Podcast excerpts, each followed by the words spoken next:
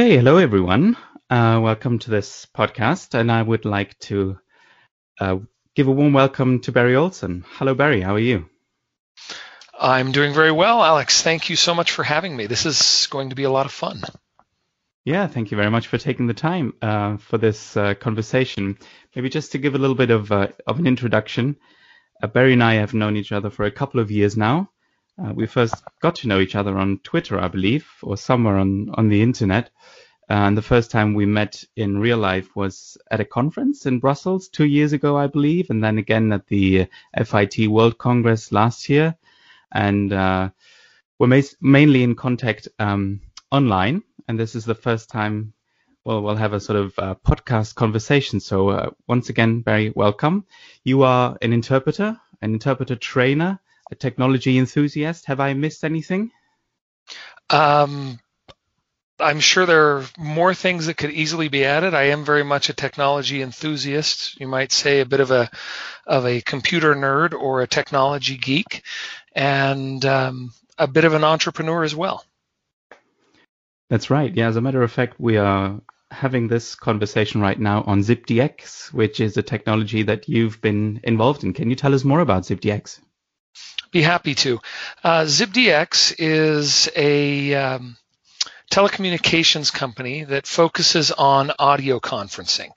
Uh, it was started in 2007. I've been working with ZipDX since about 2012 when we introduced a remote simultaneous interpretation function on the ZipDX platform and it made it possible to have simultaneously interpreted conference calls for people who spoke uh, different languages. And so um, it's a great company, one that is uh, constantly looking for ways to improve the technology and the platform that we have created to be able to provide remote simultaneous interpretation and take it into cyberspace, if you will.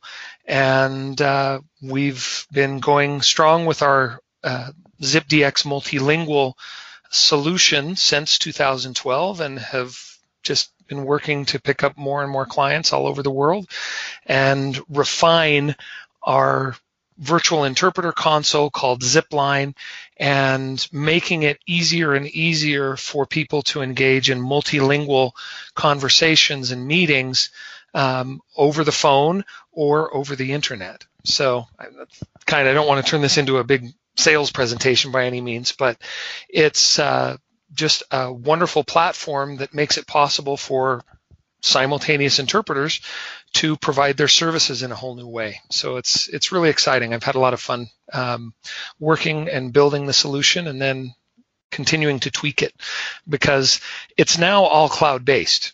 Um, there's no specific software that you have to download or any hardware other than just a regular good quality USB headset and a computer, Mac or PC with a broadband internet connection. Uh, wired broadband, I should say. Wireless still isn't quite there in terms of its dependability, but that's our solution. Yes, it sounds very interesting, very exciting indeed. Uh, before we talk more about interpreting technology, let me just take one step back maybe and, and ask you how you actually became an interpreter. Well, um, I've been working as an interpreter since I was 19 years old. Um, I fell into the profession or came into it sideways, as uh, we sometimes say here in the United States, that you know, it wasn't anything I'd ever expected I would do or anything I really knew about. But um, I served a two year mission for my church um, back when I was 19, from age 19 to age 21.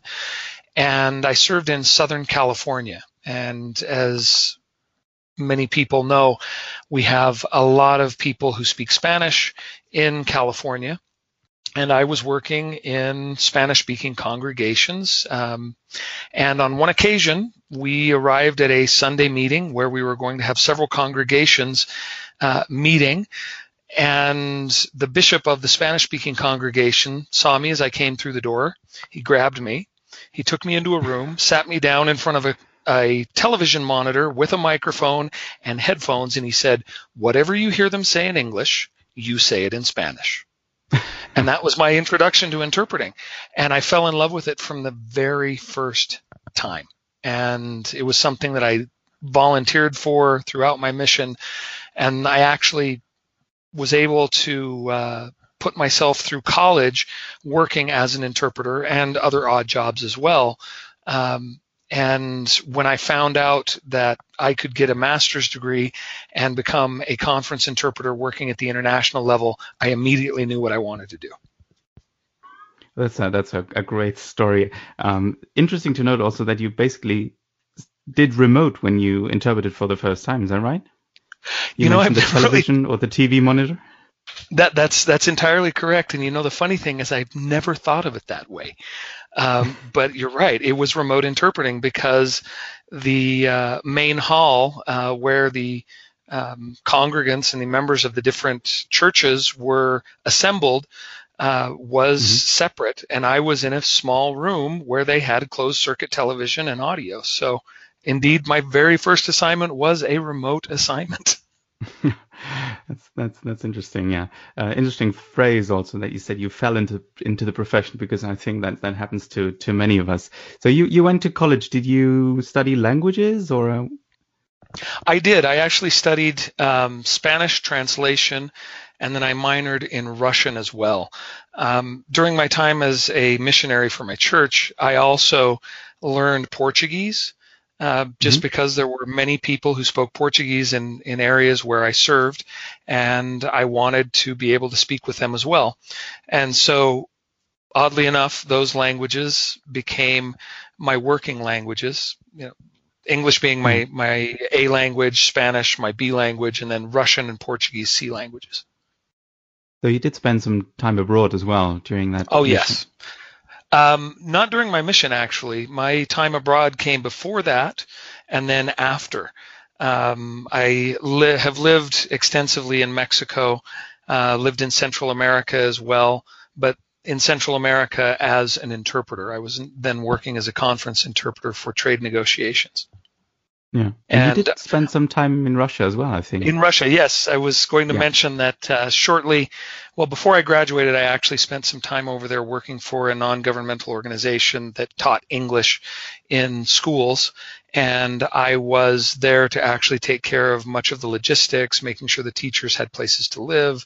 So it was an mm-hmm. excellent preparation for someone who wanted to work with Russian as an interpreter because I had to interact with with uh, Russians on a daily basis. I had to learn the bureaucracy. I had to take care of travel arrangements, all sorts of yeah. things. Uh, so it helped immensely. And my my dear wife, bless her heart. Um, two weeks after we got married, um, I put her on a plane with me and we moved to Russia. Um, so we oh spent the first year of our marriage in Moscow and traveling out to the Urals, to St. Petersburg, down to the Black Sea, um, all in association with my work. And she was a real trooper, learned some Russian herself, and we yeah. have a very special place in our heart for the Russian people. They're wonderful people. Yeah, and, and this was uh, before the political transformation, I would assume. It was during, actually. During. Um, okay. I was there during uh, in 1993 for the first time, and that was during uh, President Yeltsin's uh, time in office, and when there was a coup attempt. And then yeah. I went back, finished university, and moved back with my wife, and we were there from in '95 and '96. Very interesting. Um, do you still remember your first proper assignment after graduation as a, as an actual interpreter, if you will? Um, I guess I would say that there were many, many assignments. Um, thinking of the, the first assignment after graduating with my, my master's degree in conference interpretation, um, that one actually was was quite odd in that I was in Philadelphia, and one of the things I did have to interpret uh, was a um, demonstration at a police firing range. so it was rather noisy, and I had to speak into a a, a um, PA system up on a tower. It was rather odd, but I think you know my one assignment that really helped cement that you know it was time for me to work and I had learned how to work as a as a professional interpreter, and that's what people mm-hmm. were expecting from me. Um, was when I was in the Dominican Republic uh, working, and it was this crazy assignment in that um, I flew out of Miami for the Dominican Republic, but my suitcase went to Cartagena, Colombia. And Ooh. so I arrived on site. I had no clothes other than those on my back. And the morning I came down, the itinerary had completely changed. I was accompanying a U.S. government official, um, high mm-hmm. level, and I looked at my schedule and it said we were going to be leaving for the presidential palace in 30 minutes. Oh. And I looked at uh, my my point of contact and I said, "I'm sorry, this is all I have. I didn't even have a tie or a shirt that would would look good with a tie. I did have a jacket and whatnot, and they found mm-hmm. someone else from the team that was basically my size and said, get him a tie and a shirt. I put that on and we were off and running. And so we had a visit there with the president of the Dominican Republic at that time. And then we were shuttled off to another building and I didn't mm-hmm. know what was going on. The doors opened and there was the press corps from all over the Dominican Republic, and there was going to be a press conference. And I realized at that moment, it was as crystal clear in my mind as as anything had ever been. It was now is the time for you to perform because mm-hmm. you either sink or swim. And so I said, I have a job to do. I know that my, my principal is depending on me because he does not speak Spanish, does not mm-hmm. understand, mm-hmm. and he has a job to do.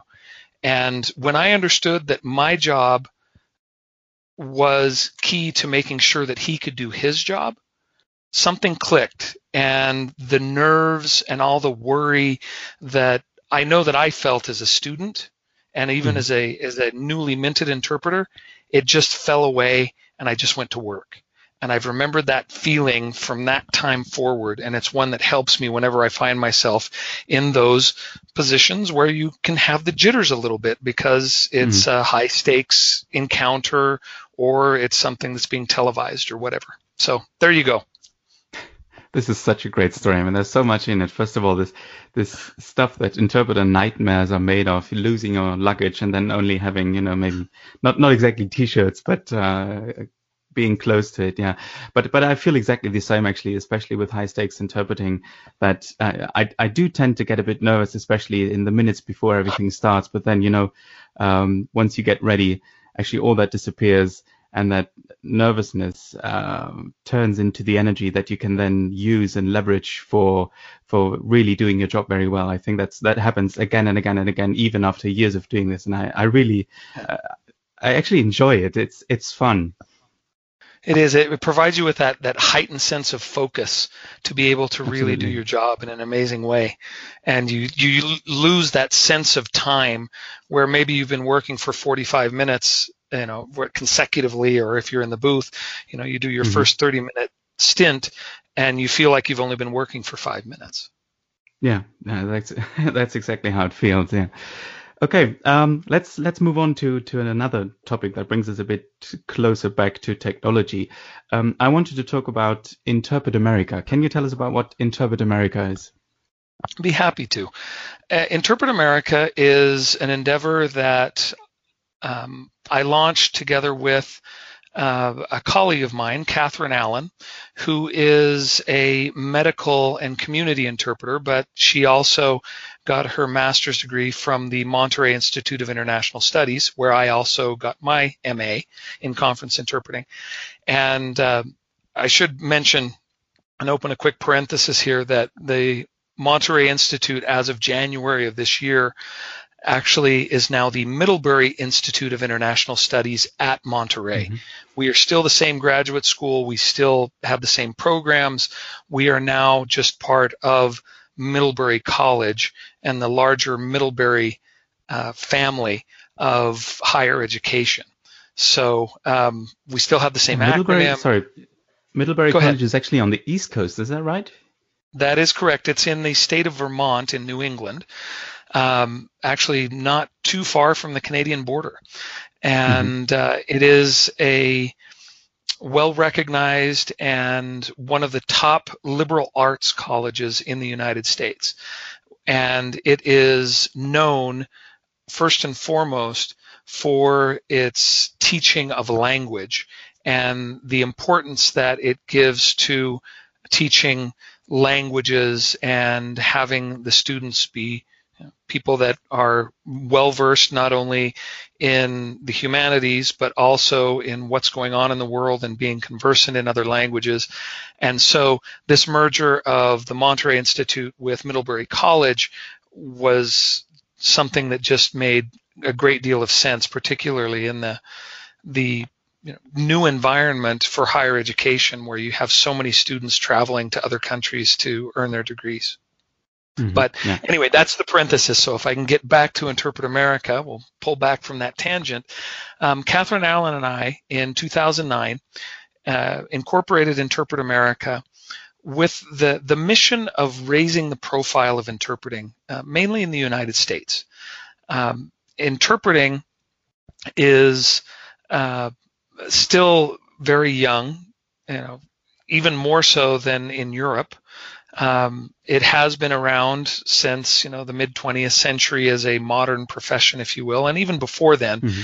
But in the United States, of course, you have this um, erroneous uh, concept, conception that well everybody speaks English, so why bother? That is clearly no longer the case and there is a definite need for interpreters in so many different areas um, and in public services, in the court system, in our um, our uh, healthcare system, in business, and of course at the UN and in international relations.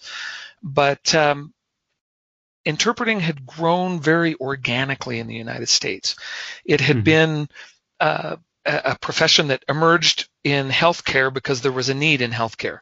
And so the interpreters that worked in healthcare really saw healthcare interpreting as interpreting. And those working in the court system and the legal system saw court interpreting or legal interpreting or judiciary interpreting as it's sometimes called as interpreting. And of course, conference mm-hmm. interpreters were very happily working in New York and in Washington D.C. and you know in the private sector at high level events and such. And for them, that kind of interpreting was interpreting.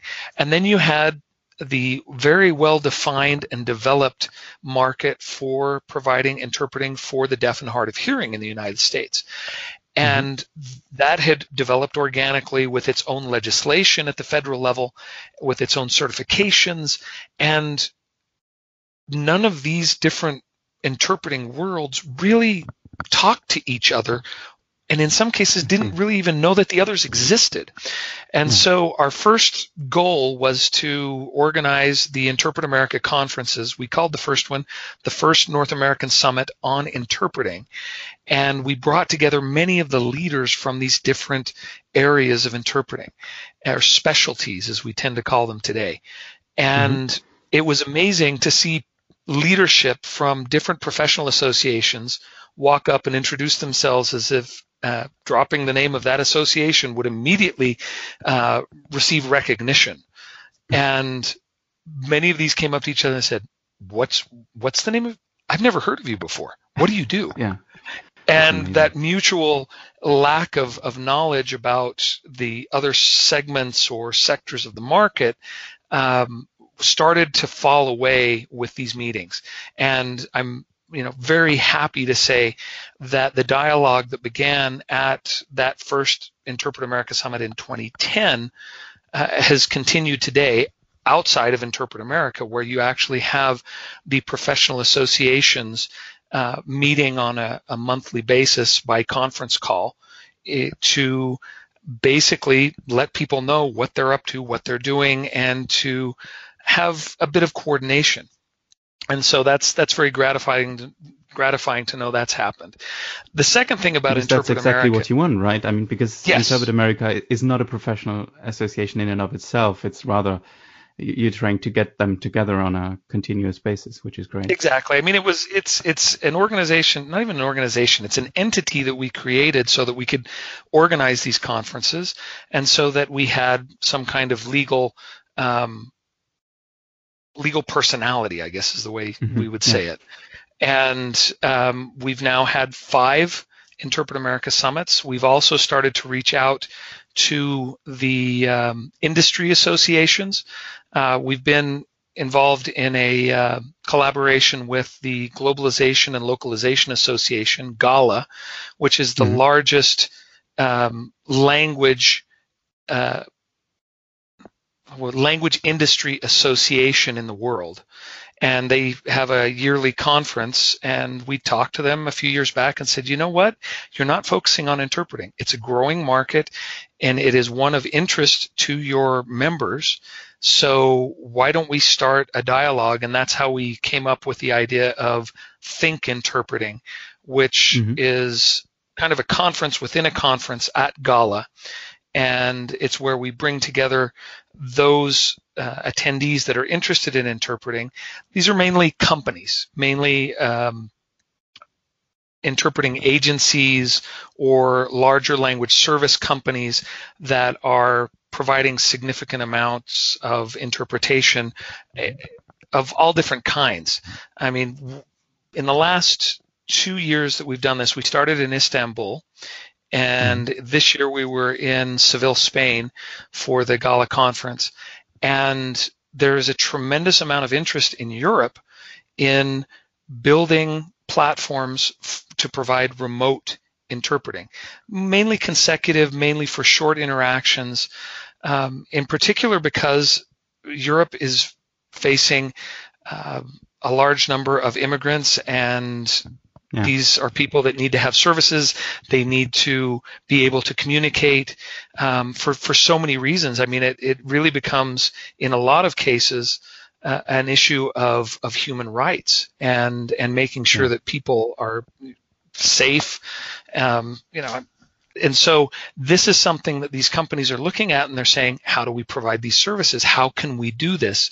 When uh, you have someone in either Hungary or let's say Bulgaria and there is a a refugee or an immigrant who has come, who knows, all the way from India and may only speak Hindi. Uh, mm-hmm. How do you find someone who is going to be able to work between Hungarian or Bulgarian and Hindi? on a short mm. notice on the border. Well, that's a Very clear often case. You don't. That's the problem. Yeah. Exactly. But if you can start to pool those resources and have them available and be able to make them available remotely, you can begin to address those needs that are uh, acute. They don't come up mm-hmm. all that often. I mean, that's a very strange combination or one that you wouldn't see all that often.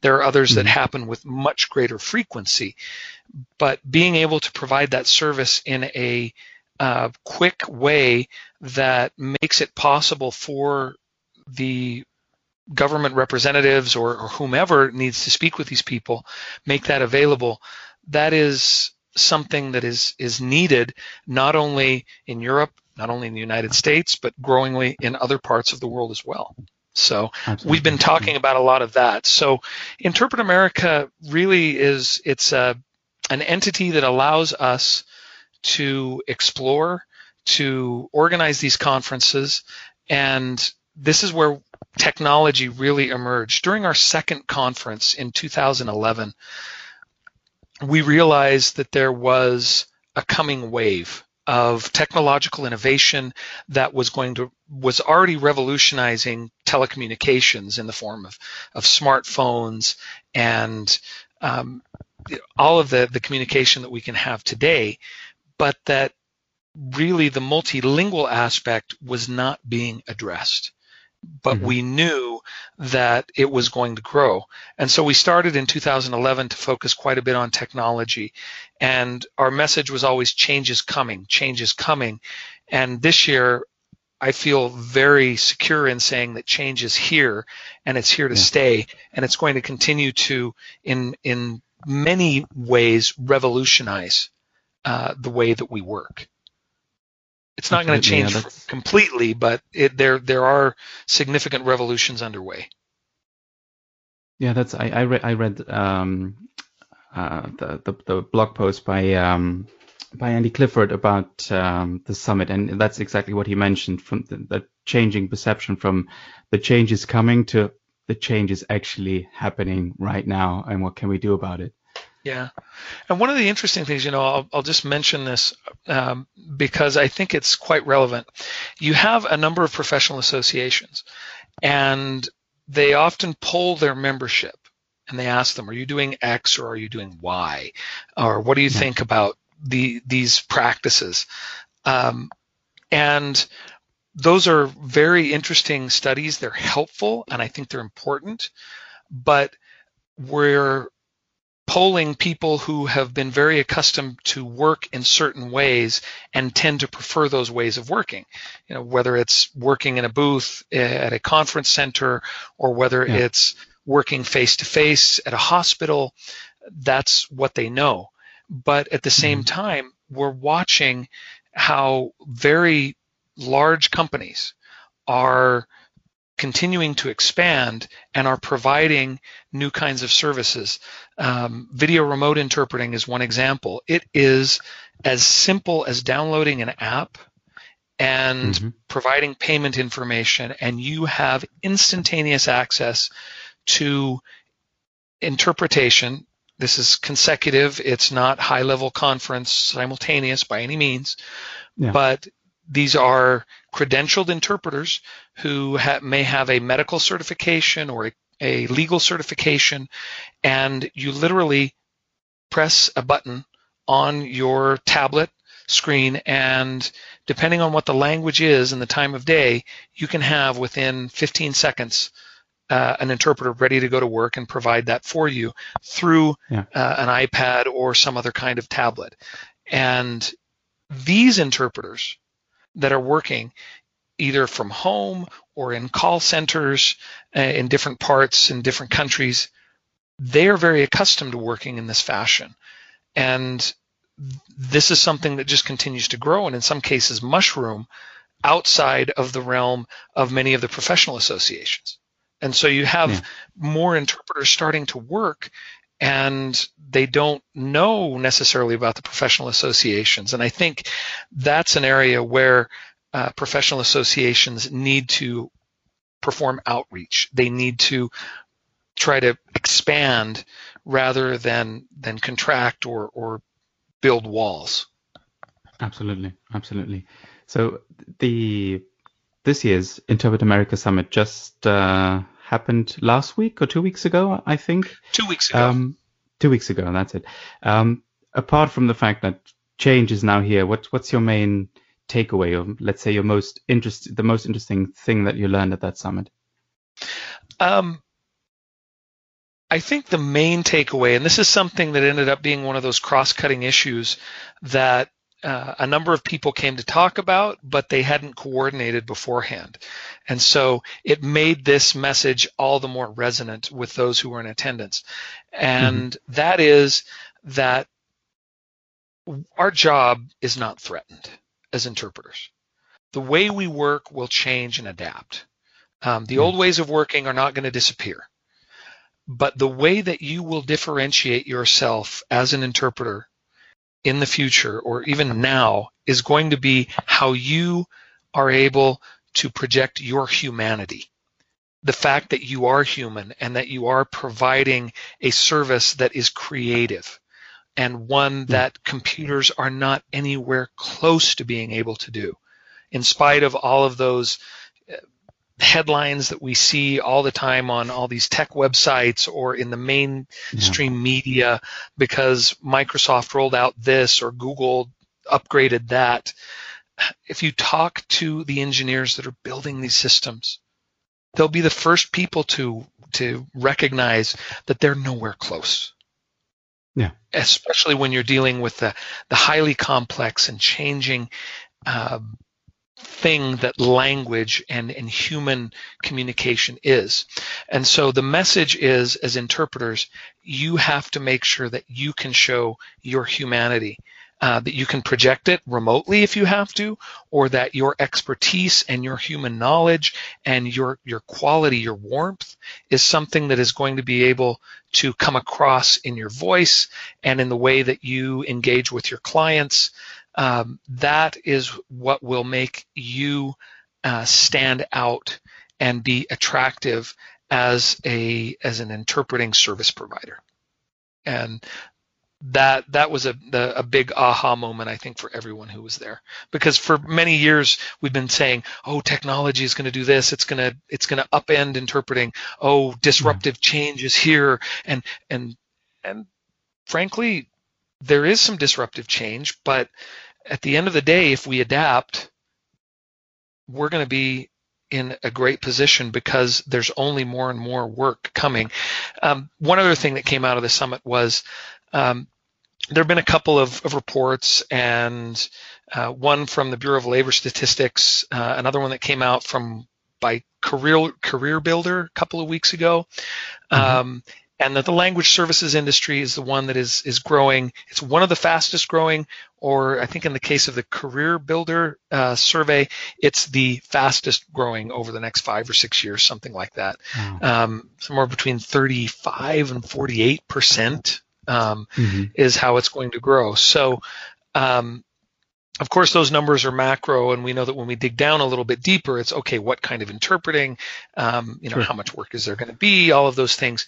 But the fact is that it, it is really growing, and if you can adapt and you can offer your services in new ways, it's going to give you, you know, a, a more diverse um, client list, which mm-hmm. is a wonderful thing. Uh, we all know the risk that comes with putting all your eggs in one basket, even though that basket may have been very lucrative and and very stable for many many years. Um, mm-hmm. Things can change quickly, so being able to diversify in that way, I think, is is another very positive thing. So that would be, I think, one of the second or the third. I'm not sure if we include the one that you mentioned that, that Andrew Clifford mentioned in his blog. I think yeah. that puts it at, at a good three. Um, if I can mention one more. Um, sure, go ahead. I had a chance to teach a. Um, we did some boot camps on Saturday afternoon. Um, some of them had to do with your online strategy. We brought in a um, a um, online marketing expert and social mm-hmm. media expert that had done a lot of work with Google and consults with a number of companies in Silicon Valley. And she talked with people about how they can build their online presence and persona. Um, man, now that you're getting me talking, I'm just thinking of all these amazing things that came out during the conference. Um, yeah. Another one that came out, if you um, have seen a study by Common Sense Advisory about the uh, interpreting market. They did some uh-huh. research and published it in January of this year, where they mentioned um, they they surveyed only end users, not providers, not interpreters. It was only end users, and they mm-hmm. asked end users what were their top um, ways of finding interpreter talent. Mm-hmm number one was word of mouth. Yeah. And, you know, which, you know, as long as you're in those circles, that's great. The second was web searches. The 3rd mm-hmm. was going to professional association directories. Yeah. Now, if you think about that for a moment, if you think about the explosive growth and the languages and everything else that's needed, word of mouth is not going to be able to cover that growth. Now, the second thing is people are going online and going into a search engine and typing in interpreter, whatever language. So, mm-hmm. if you don't have a presence on the web as an interpreter, if you're working as a freelancer, well, you are not going to have much opportunity to be able to get those jobs. Exactly. Um, yeah. And so that was one of the things we were focusing on as well, some other career things. Um, but I was able to teach this this class about test driving existing interpreting platforms, remote interpreting platforms. We looked at four different technologies. We looked at yeah. one for VRI where interpreters and people in the room, and it was, I'm very happy to say it was packed, um, were able to see a VRI interaction, and we called a VRI interpreter. This was a trilingual interpreter, fluent in English, Spanish, and American Sign Language. Mm-hmm. And um, the company was very kind to put her at our disposal and let us ask her any questions we wanted. You know, what's it like? What eh, don't you feel isolated working from home? You know, all of these questions. And she was very yeah. frank about a lot of things. Talked about self care and about why she made the switch from working on site to working remotely. And so it was really interesting just to see conference interpreters, medical interpreters, and you know, interpreters of you know all different stripes being able to ask these questions because everybody's curious, but you don't really get a chance to ask someone those questions and do it through the platform that they're actually using to provide their jo- their their services. So that was cool. We also looked at a new technology called a Kubi, which is oh, a yeah. uh, little robot um, uh-huh. that you can put a tablet computer on and use it basically as a, as a uh, telepresence unit. And it allows uh, the person remotely to actually control the pan and the tilt of the um, the iPad or the whatever you know tablet you're using for for telepresence. And so if you think about an interpreter being able to use this, if there's one in, in an examination room in a doctor's office or in a lawyer's office where he's uh, meeting with a client, needs interpretation mm-hmm. services, the interpreter can control that remotely. And so if they need to turn to see another interlocutor, they can do that they can actually position uh, you know, and set preset positions so that they can look at, you know, four people in the room and just hit a button to move to one. And so it's it's actually a really interesting technology. It adds a little bit more on the interpreter remote interpreter's plate, but um, it's it's a really interesting technology. I think with a lot of potential for those that are working in VRI. So we looked at yeah. that, and then we looked at ZipDX. I was able to show people how that worked give them a chance to actually work um, in a remote interpreting booth. We actually set up a computer in a, an, a regular interpreting booth and gave people a chance to sit up, put the headphones on, and interpret remotely. And mm-hmm. um, we did that, and they were pretty amazed with what it, we could do. And then we were able to look at one other technology, a new one out of Europe called VoiceBoxer, that provides remote interpreting services as well. And we did the same thing again. We used the very same computer. It was only a question of opening up a, a different browser window. And the interpreter was able to interpret, in this case, it was from Italian to English. And we had a remote presentation from someone from that company. Mm-hmm. And, you know, people are working like this now uh, and doing it on a you know daily weekly basis. So being able to show that technology to people was was just fantastic because they now have seen it. It's not it's not the boogeyman in the closet that everybody's talking about but nobody ever sees. It was yeah. a chance for them to see it experience it get their hands on it and say oh okay i get this. This isn't anything intimidating. Wow the, the console that is on the computer screen well, it's simple. The buttons are easy to understand, and I can turn on interpreting on and off just like if I were in the booth. So yeah. doing that was a lot of fun as well. So as you can see, I'm pretty excited about all of this, but uh, uh, those are some of the things that we we took away from from InterpretAmerica 5. That sounds like like a great event. Yeah, really would have liked to to have been there, especially in Monterey. I really love Monterey. Um, yeah, but but thanks, Barry. This has been a great conversation. Uh, thank you for uh, having taken the time uh, for this and uh, sharing your story and sharing your uh, experience with InterpretAmerica and the summit. Alex, it has been my pleasure, and I'm just grateful that you've given me some time to chat about it because it's it's something that I'm very passionate about. I love communication. I love interpreting. Um, I've been at this job for heavens over 20 years and I still find it fascinating. And being able to provide communication, help people understand one another is there's just something immensely gratifying in that. And I want us to be able to do that now in this information age where technology is, is making human communication much easier than ever before. So happy to do that. And I have extended an invitation whenever you have a chance to come to Monterey, you know you're more than welcome and uh, thank you. Hopefully, the weather will cooperate and it will be nice and sunny. well, I, I guess it, it cannot be worse than it is in Brussels right now because there's pouring rain outside. Oh. um, but again, thank you, Barry. This this has been fun and very inspiring, and uh, thank you for um, making the ZipDX platform available for this conversation. Thanks. Uh, it's been my pleasure.